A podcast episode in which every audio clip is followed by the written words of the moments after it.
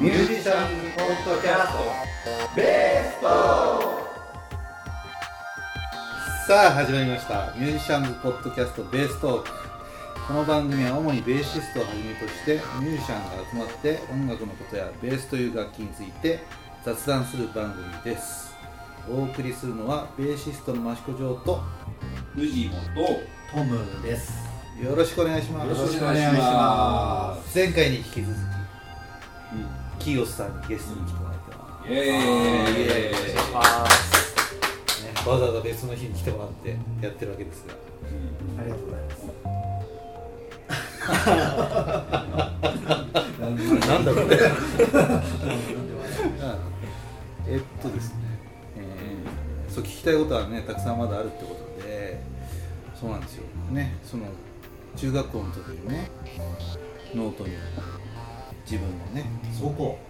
高校生あの中学。中学。中中学。学からギターのデザインをして、まあ、多分我々我々もやってたよねそういうのね。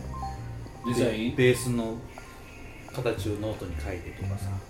リッケンバッカーの形を書いたりとかしてたよね。ああ俺してない。あんましてなかったごめんね。あのモッキンバードとかうん。うん。モッキンバードの形って結構変わるベースっていうのはやっぱ私ちょっと話がそれちゃうかもしれないですけど、やっぱり欲しいベースってその私は音がどうのこうのよりもやっぱ形がね、あの結構先行するタイプで、あの結構ジャズベースを弾かれる方ってこうたくさんいらっしゃるじゃないですか、万丈先生をはじめとして。私はあの別にそのジャズベースが憎いわけじゃないんですけれども かあまりにもノーマルな形すぎちゃってうん自分で買いたいっていう意欲が出てこないんですようん。ねだから私の購入する選択肢はジャズベース以外。あジャズベースを持ってないってことですか？持ってないいしあのまあいい多分弾くといい音するんだなっていうのはあるんですけどでもそれ買うお金あったらワーウィック。そうこの3人は結構みんな違うんだよねだからうん。ね、そうそうそうそう。藤本さんもだってジャズベー持ってないんだもんね。そうそう。あのフェンダージャパンがあるけどあ一番最初にそうそうあアクティブですね。ーねでプレベの方がメインで。そうそうこれがメケイン・スミス使ってるとかインですね僕はもうジャズベがやっぱりメインで、うん、プレベは誰かから借りバクしたのがあったけど誰かに借りバクされてっていうね、そういううん、形っていうのは非常に私にとってはすごく重要なファクターなるほどうん。ね、そうですね一回私のツイッターのアカウントでですねアンケートを取ったん。ですよ、うん。項目が弾きやすさで音の良さで最後にその形っていうそのはい3パターンではいアンケートを取ったところですねあのもう大体ダブルスコア以上で形っていうのがああそうなんだ。回答で書いてきまして。やっうんぱりみんなそういう デザイン最初に見てううん。んとりあえずよしあしとかそういう人がフォローしてるっていうのもあるんですまあね。まあでも僕はその音とかじゃなくてやっぱりジャズベの形が好きっていうのもあって、うんうんうん。うん。うん逆に言うとそのワービックとかはあんまり興味がなかったりとか、うんうんまあ、人によってそれぞれみんなあそうですね。好きな形はねあると思います嫌いでも好きなミュージシャンが使い始めるとそれがかっこよく見える。ああそうそう。ありますね。ありますね。あれあのかっこ悪かったんだけどかっこいいな最近。単純だよね。そうそうそう ただマーカス・ミラーがワービック持ってる姿はやっぱり想像できない。あー違いますね。持ったらどうなっちゃうんだろう。やっぱ桜井哲夫あたりがねジャズベ弾いてるのもすごい違和感があったりあー確かに。しますよね違和感っていうとねあれなんだけど、うん、これで売れた人みたいなやつがね、キャラが確立されてますからね。うん。でもそのデザインをねノートに書き溜めたところでその今ツイッターというものがね世界中に発信できてそれをまめに上げていたら引っかかる人がいてこんなことになってるということなんですけどね、すごい。その後はなんかこう美術美術の勉強をしたりとかそういうのはしたんですか？一切そういうのやってなくてですね、うん。私自身がその音楽をやってきた人生ではなくてですね、ずっとあの学校とかでも軽音楽部に入らず、ずっと運動部だった。運動部なんですね。大学までずっと美術部でもない。美術部でもない。あれちなみに何部だったんですか？えー、と小学校の時がですねフットサルであ。中学の時が陸上ですね。高校の時が男子バレーで大学でサークルでバドミントンをやってました、本当に体系だね。フットサル部っていうのが小学校にあったのね。あそうですね。なんかあの地元のチームでへえ超びっくりしちゃっ 時代が違う。たこんな楽器こんなややこしい楽器作ってる人はもうかなりこうオタク系なのかなと思ったらスポーツの方意外に陽キャな。ね。フットワーク軽くね宇都宮まで来てくれてねこうやってお話ししてそうですね急にちょっと面白いからラジオ出てよっつってね。うん。すごい人と出会っちゃって面白いよね。うん、しっかりしてるしね物腰も柔らかいし、うん、まあねこんな、うん、23とびっくりしちゃった、ちょっとびっくりしちゃいましたね。えーまた僕質問していいですか？あの指板材は何なんですか？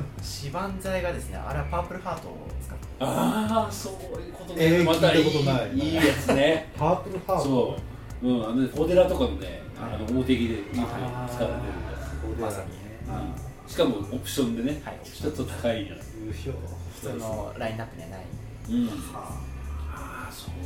あ全くわからないうんそうそう。でねロットが2本ヘッド側にあるんですよね。はい。うんそうそう。これが3両方いいんじゃないかなみたいなね。そうなんですよ。その計算も必要だったりするんですけどやっぱり作っていく上でデザインはもちろんなんですけど、まあ、弾くためにはその強度計算とか、うん。あとは何ていうんですかね調律のためのそのテンションっていうんですかね、スケール感覚っていうのもいろいろ持ち合わせないとあの形になっていくだからフレットもこう斜めになってるみたいあなそうですね、あれもその何フレットって言うんだっけ？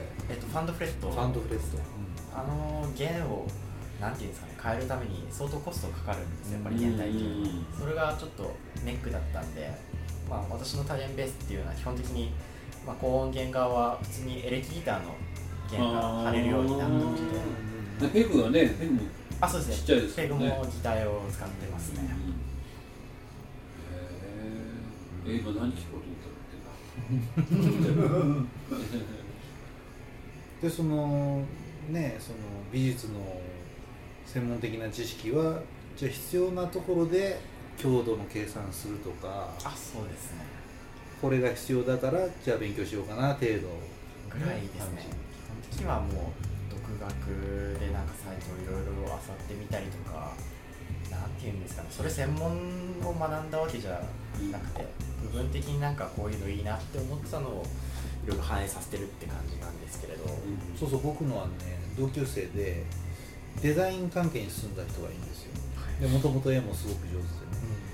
デザインデザイン系の、まあ、仕事にも就いた人なんですけど、まあ、名刺を僕作ってもらっててでそのなんだろうな。左右対称に見えるポイントっていうのがど真ん中じゃないんだよっていうのを聞いてこれなんですけどこれバランスよく見えてると思うんだけどこの線が真ん中じゃないの、ちょっとずれてるそうそう。これ真ん中にすると赤バランスが悪いんです。なんとなく言われるとそういう気がします。だからどっちにどれぐらいの容量のものがあるかで真ん中の線がずれるって話を聞いて。かなり今ラジオでは分かりにくい分かりづらい何を出したのか。そうだね。名刺をね。何何で話したのだかそうジョーさんの名刺を出して。らその例えばジャズベでもいいんだけどジャズベの中心っていうのがその楽器を横に見た場合その12フレットあたりが中心だと考えた時にそのヘッド側とボディ側ってなった時に多分12フレットじゃないんだよねきっと。はいそうですね真ん中だって思った時は15フレットぐらいなのかなバランス的に、はい。まあ、重さがとか重量的にとかなんか割合的にみたいなね。そういうのは計算とかあの楽器の場合あそうですね。あの楽器のデザインがですね、あの普通多弦ベースって、まあ、世の中にあるのもそうなんですけど私が思うのはちょっとずんぐりむっくりというかやっぱり指板が広くなっちゃう分バランスがすごい悪く見えてしまうっていうのが大体の多弦ベースなんですけれど、まあ、そこを解消するためにいろいろ取り入れたのがその比率計算ですね、うんその黄金比とかうん空銀比率に加えてその数学的な関数でその曲線を書いて、まあ、私の楽器のデザインっていうのは大体その曲線でもつながれてるものでして。じゃあそれはフリーハンドで書いた曲線ではなくてちょっと計算された曲線あちょっと計算してますねそこ。はへいや面白いよね。デザインもちょっとねなこんな偉そうなことあるんですけど余白があるというか、相手にねちょっとイメージの余地を残してあるはい。感じがすごいするの、あ。だからこうこの人が見たら人に見えるとかこの人はなんかこう雲じゃないけど、はい。炎のような見えるって僕すごいそれは面白いなって思った、ーうん。そうそうそうう。ん。さっきのその中心がどこに見えるかみたいな話と似てるのかなっていうね、うんうん。そうそうそうちょっとなんかあれですね。もう一回じっくり見たくなってきましたね。うん持ってきちゃえばよかった。そうそう。そう。言われてるとみんなが話すればよかったかなって、う。んまあ、写真があるからう。んえこれこれからロットの数を増やそう。とかっていう。のはあるんですかありますね、まあ、3本とか4本、まあ、件数どんどん増やせばそうなってくるんですけど、もう最近はっていうか次回作っていうんですかね、来年完成する予定のものはまだ11件ベースなんですけれどもうフレットボードはもう四角をやめようっていう。え？え？四角をやめる。はい四角をやめます。フレットボード？はいフレットボードは。曲線？うん曲線。まっすぐのフレットじゃないってこと？はい。ですよね。そういフレットがまっすぐじゃないってこと？フレットがまずまっすぐじゃないえ？カーブしててーうん。でまあ弦に対してこうやって平行平行な板っていうんですかね、うん。もう確かだと思うんですけど、もうなんか半半ビルというか、まあ、でも、えー。あのダーティえーー。ダーティーループスのエンリックっていう人がのベースでそういうのありますね。こあそれでトがトゥルーテンパーラメントっていうえー。デコをした、僕もね見たことある。これあのギターでたくさんフレットが打ってあるやつあのインドの楽器。あシターでシタールっぽい。音階が出るようにメインのフレットの横にちっちゃいフレットが1本ずつぐらいあっああそんな共鳴させさせるようなやつね。ていやそこを押さえるとちょっと高くちょっと低くって押さえれるみたいな。インド音階的なやつってそうそうそう。ちゃんと押さえればできますみたいな。ねこれが。はい。じゃあこれもちょっと。あ上げてもいいでしょうか？あもうあのツイッターにも。あそうこれが来年できる。あそうですね。あこれがねいやあ本当だ。これはなんかあれですね。すごいね。あーすごいな。本当にあのなんていうか楽器ではなくてあの昔のシューティングゲームに出てくるこう戦艦がピュンピュンピュンってこそうそうまあグラディウスの敵。グラディウスううわこれは。はこのブリッジがいかついね。これが60万円の。すげえ。いかすね。普通のチューニングじゃつまらないんじゃないかなってことでちょっとチューニングを楽しくしようっていう取り組みで、えー、どういうことなんだろう。そうですね。すごいよね。ペグはもうなくしてうん。ヘッドレスに近い感じなんですけうどこれ見たいねまた。すっきりした感じ。なんかカメレオンみたいななんか口みたいな。なんか骨とかにもねあそうですね。そこがねここは何に使うんだろこことかもなんていうんですかね。やっぱり貝殻の装飾とか結構装飾もうスペースなんですね。装飾スペースね。もう ある意味キャンバスキャンバスですね。絵を描けるスペースっていう。すごいすげえ。えこれ後で送ってくださいそれ。これみんなに見せたいですよね。ねまあツイッターに上がってるみたいだけど。うんそうかそうか。うんじゃあツイッターをガッチ探していただいて。これはちょっとでこういうのを見るとね。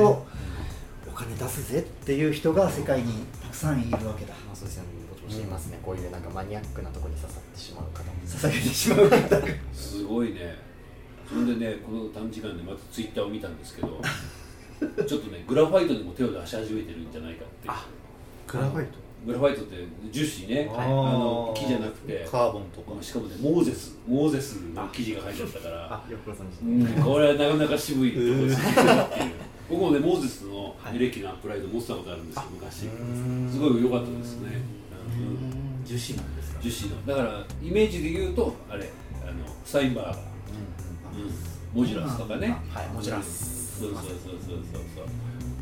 えそっちに行く計画もあるんですか？あのそうですね。いろんなところとちょっとやり取りしてる中で、まあ、もちろんそのグラファイトうん。カーボン系の素材とかあと今回そのアルミプレートとかそういうのも使うので、うん。まあ木材と、まあ、その他の素材の、なんていうんですかまあ半々で取っていこうっていういいとこ取りで今回作っていきたいな。えアルミプレートはどこに仕込むんですか？アルミプレートがですねこのヘッドの部分ですね。あとこのボディのバッグをアルミプレートで支えようっていう感じで。おおすげえ。えそれは強度的な問題で？あそうですね。強度的な問題であったりとか。そうですね。厚みもちょっと出すと重たくなっちゃうんで、まあ、そういうとこ考えたらそうなってきましたなるほどね。そうそう今日の青いのが17キロって書いてありましたね。はいそうです。えこれ何キロぐらいなんですかね？ニュータイプこれは20ぐらいですブリッジが重いですねストラップとかっていう発想はないあストラップはですねあのまさかの12円ベースの方がストラップつけれるようになってましてあのよく立って弾いてるんですけど。へ去年そうですね箱根でもちょっとライブしました。ライブうん。そうですね、まあ、それ使って。あのエンドピンをこう伸ばして下にこう刺すとかそういうあそれもありですね。ね。あのいろんなやり方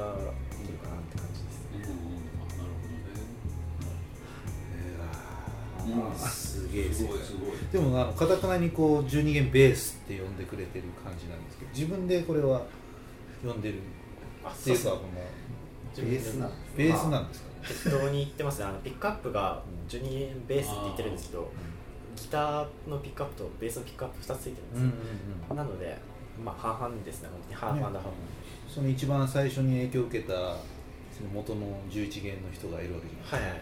その人はやっぱりベースって言ってるあその方はあの完全にベースで。す、ね、あそうなんだ。あのピックアップのコイルの数がベースのやつなんで、まあ、その方とは今よくチャットとかしてるんですけど、英語。英語。ですね。英語はじゃあ堪能なわあ後付けでちょっとずつ学んでいったってけ感じあでもですね喋れ喋りたい人がいればねあ勉強す。るもんね。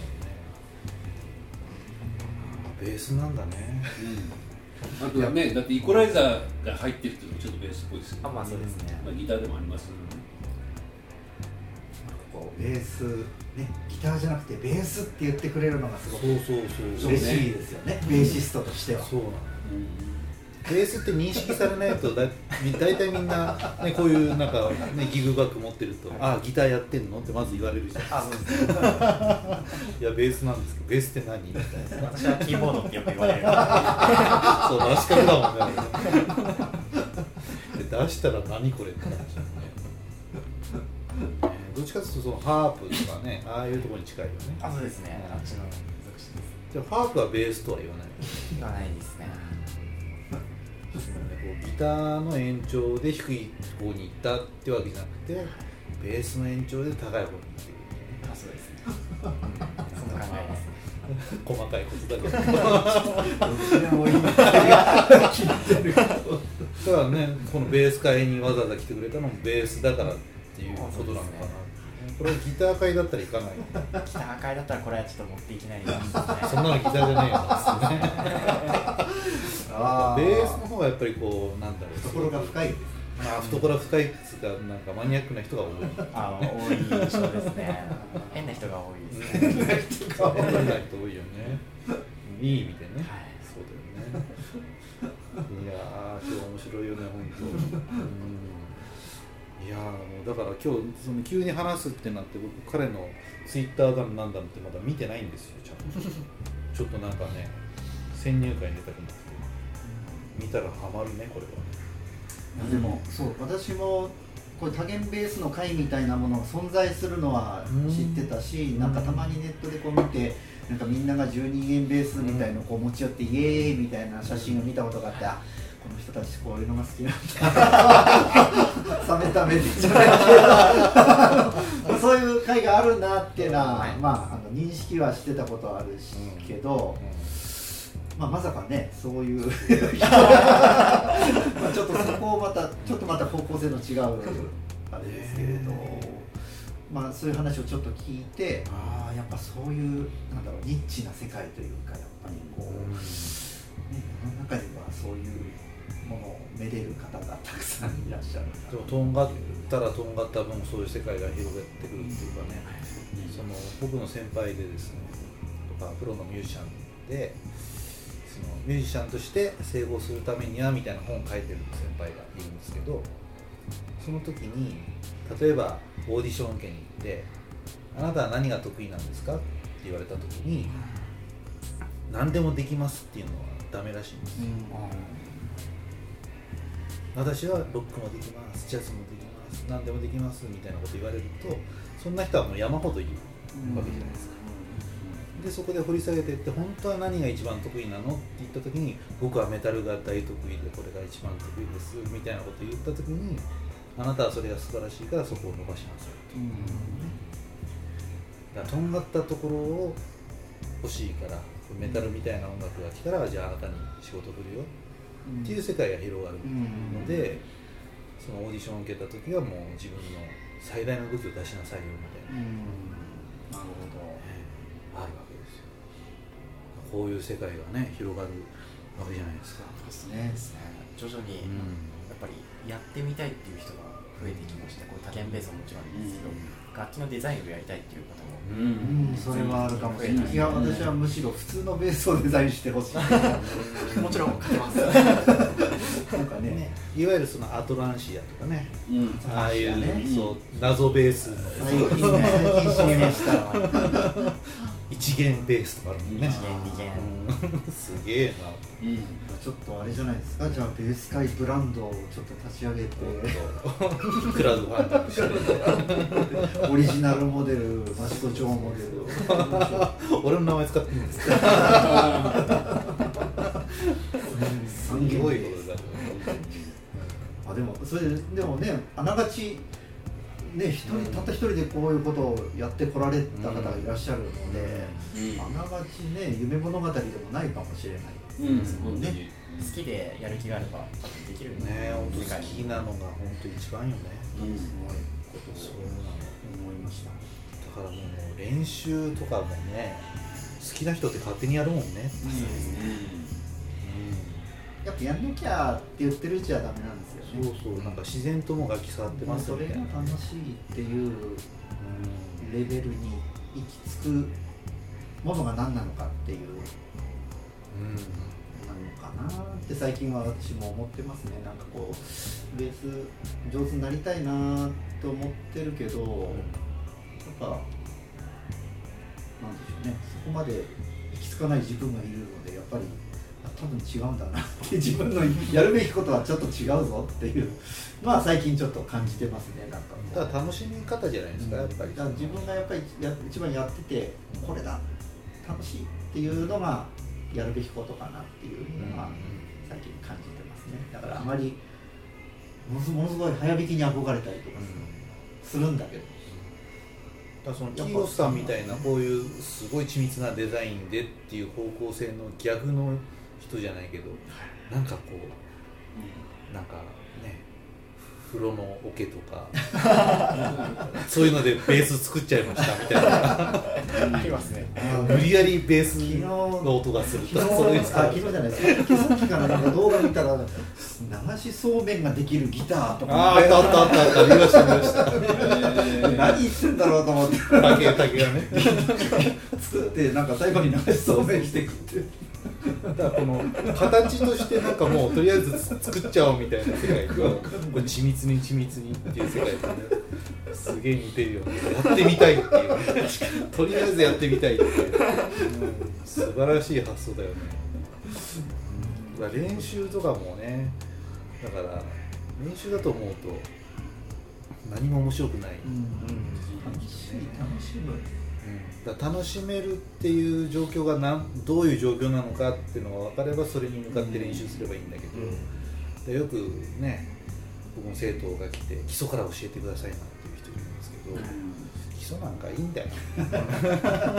とは言わないんだけど そのどんなに手の形がひどくても結局いい音出てればいいじゃないですか最終的に、ね、自分のやりたい音楽こうでこういう音が表現できたいっていうのができてればいいのででもじゃあそれが音が出ないからどうしようか、じゃあ手の形直すのとかメトロノーム使うのとかって話になるだけでやりたいこと決まってれば自然とそこに向かって練習するんだよね。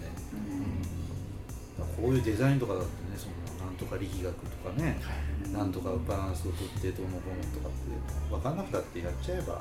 そうですね。ね。とりあえずじゃあこれ形にしようって言った時に必要になるわけだから。ねそうですね。うんものすごい学ばなきゃいけないとか出てくるんでなんだっけ？空想科学読本みたいな知ってる？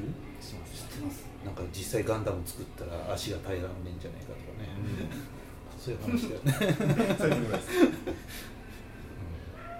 話がどっちからかりましたえ最後一個聞いていいですか？あれスケールって何インチなんですか？あスケールですか。あの青色のやつはですねあの25.5からえー。36あ36ね。はい。なるほど。一番太いところであそうですね36あの端っこがちょっとなんかね、あそうです。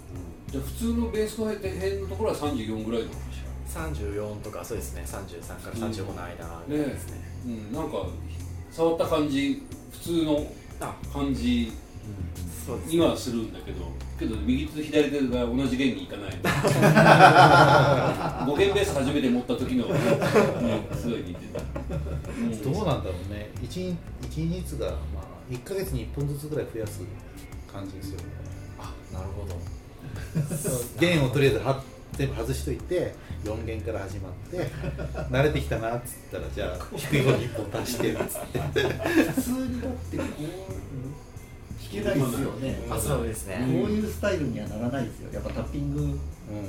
になっちゃいますね。まあなるんですけど基本的に何でも自分やっちゃう人間なんで、あれでアルペジオとか普通にピックで入りとかうんうん。やっちゃって、まあギターっぽくうん。スラップもやってたんだけどね。あそうですね。スラップとかもうん入れたりとか。すごい低音源の方がバンバンバンああと弾きたいと思えばなんとかなね、そうそうそうそう。すごいねやっぱ嬉しかったのは一緒にセッションさせていただいたじゃないですか、はいはいやっぱりねこう自分の世界をこう発表するっていうのもはいあれなんですけど、僕らなんかと一緒にこはう遊んでもらえるっていうのがね。い、いやいやすごい楽しかったですね。柔軟性の高いアーティストの方で、うん、でもすごい楽しかったですよね。そうなんかこういう特殊な楽器の人ってもう自分でわーってやって何も寄せ付けないみたいな感じなのかな、うんうんそんなことなくてね、うん、いやすごいいろいろ勉強になりました。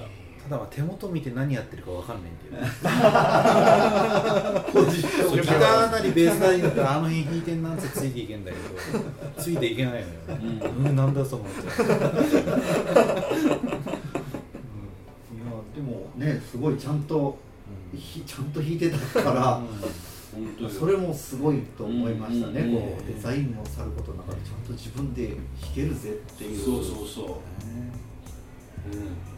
本できちゃうともう我が子のように使っちゃう学校とか我が子ね23で。それはそれは。彼女とかで。ベースの彼女っていうとやばいだな。ああたくさん彼女いるのそうですね。ぶっ飛ばされちゃいます他のベースに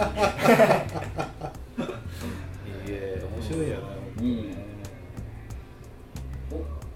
じゃあ。っていう感じですか、ね。今回は。うん、えなんかなんかこれからのなんか、うん。なんていうの？活動。活動とか。あの展覧会じゃないけどあはい。とかなんかあります？そうですね。ライブでも演奏会もそうだし。あの基本的にその美術館に展示してるっていうのは多分インターネットで全展って調べると多分出てきましてその全展っていうのは英語で ZEN で展示の点で書くとあのその絵が出てくるんですけどまあ、そこで、まあ、私がその入賞したやつって、うん。その時の写真とかも載ってるので、興味がある方は見ていただいたらいいのかなっていう。今どっかに行ったら見られるとかそういうのは、まあ、えっと、今のところはないんですけどもしかすると秋か来年の春頃ですね。また展示会があるので、うん。そこでまた実際に見て触ったりとかもできるんじゃないかなっていう、ホームページもあるあるんですか？ホームページ？あそあののあのあのご自身の。あ私のホームページはなくてですね。じゃあツイッターだね。そうなんですよ。ツイッターがもう大元になってます、じゃあみんなじゃあアカウント消されないようあそうですね。ね。凍結したらもう 終了活動としては。に発言に気をつけて。い。やー面白い今後ねあのいろいろ活動あったら教えていただければ、まあ、まあ、そうそうそうまあ、宣伝になかなかなるかならないかわからない。ですけどあでもねあのポッドキャストもなんだかんだ言って結構たくさんの方。増いやでもね今回彼出てくれたことでね聞いてくれる人多いと思うんですよ。えるかもしれないですね。その波に乗って我々もそうですね。ね 我々は多元ベース会になるかもしれない。いやいやいや。いやいやいや。いや二人とも4本だからね今日。ね語源ですらないんだから。僕ら。そうそうそう。多元になると腰痛になるんで大変ですよい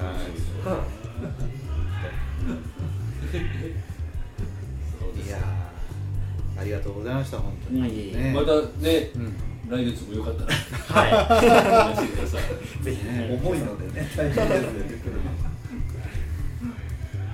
まあじゃあ今日はこんなところで。はい。ということですね。はい、じゃあまた聞いてください、ありがとうございました。ありがとうございました。ありがとうございました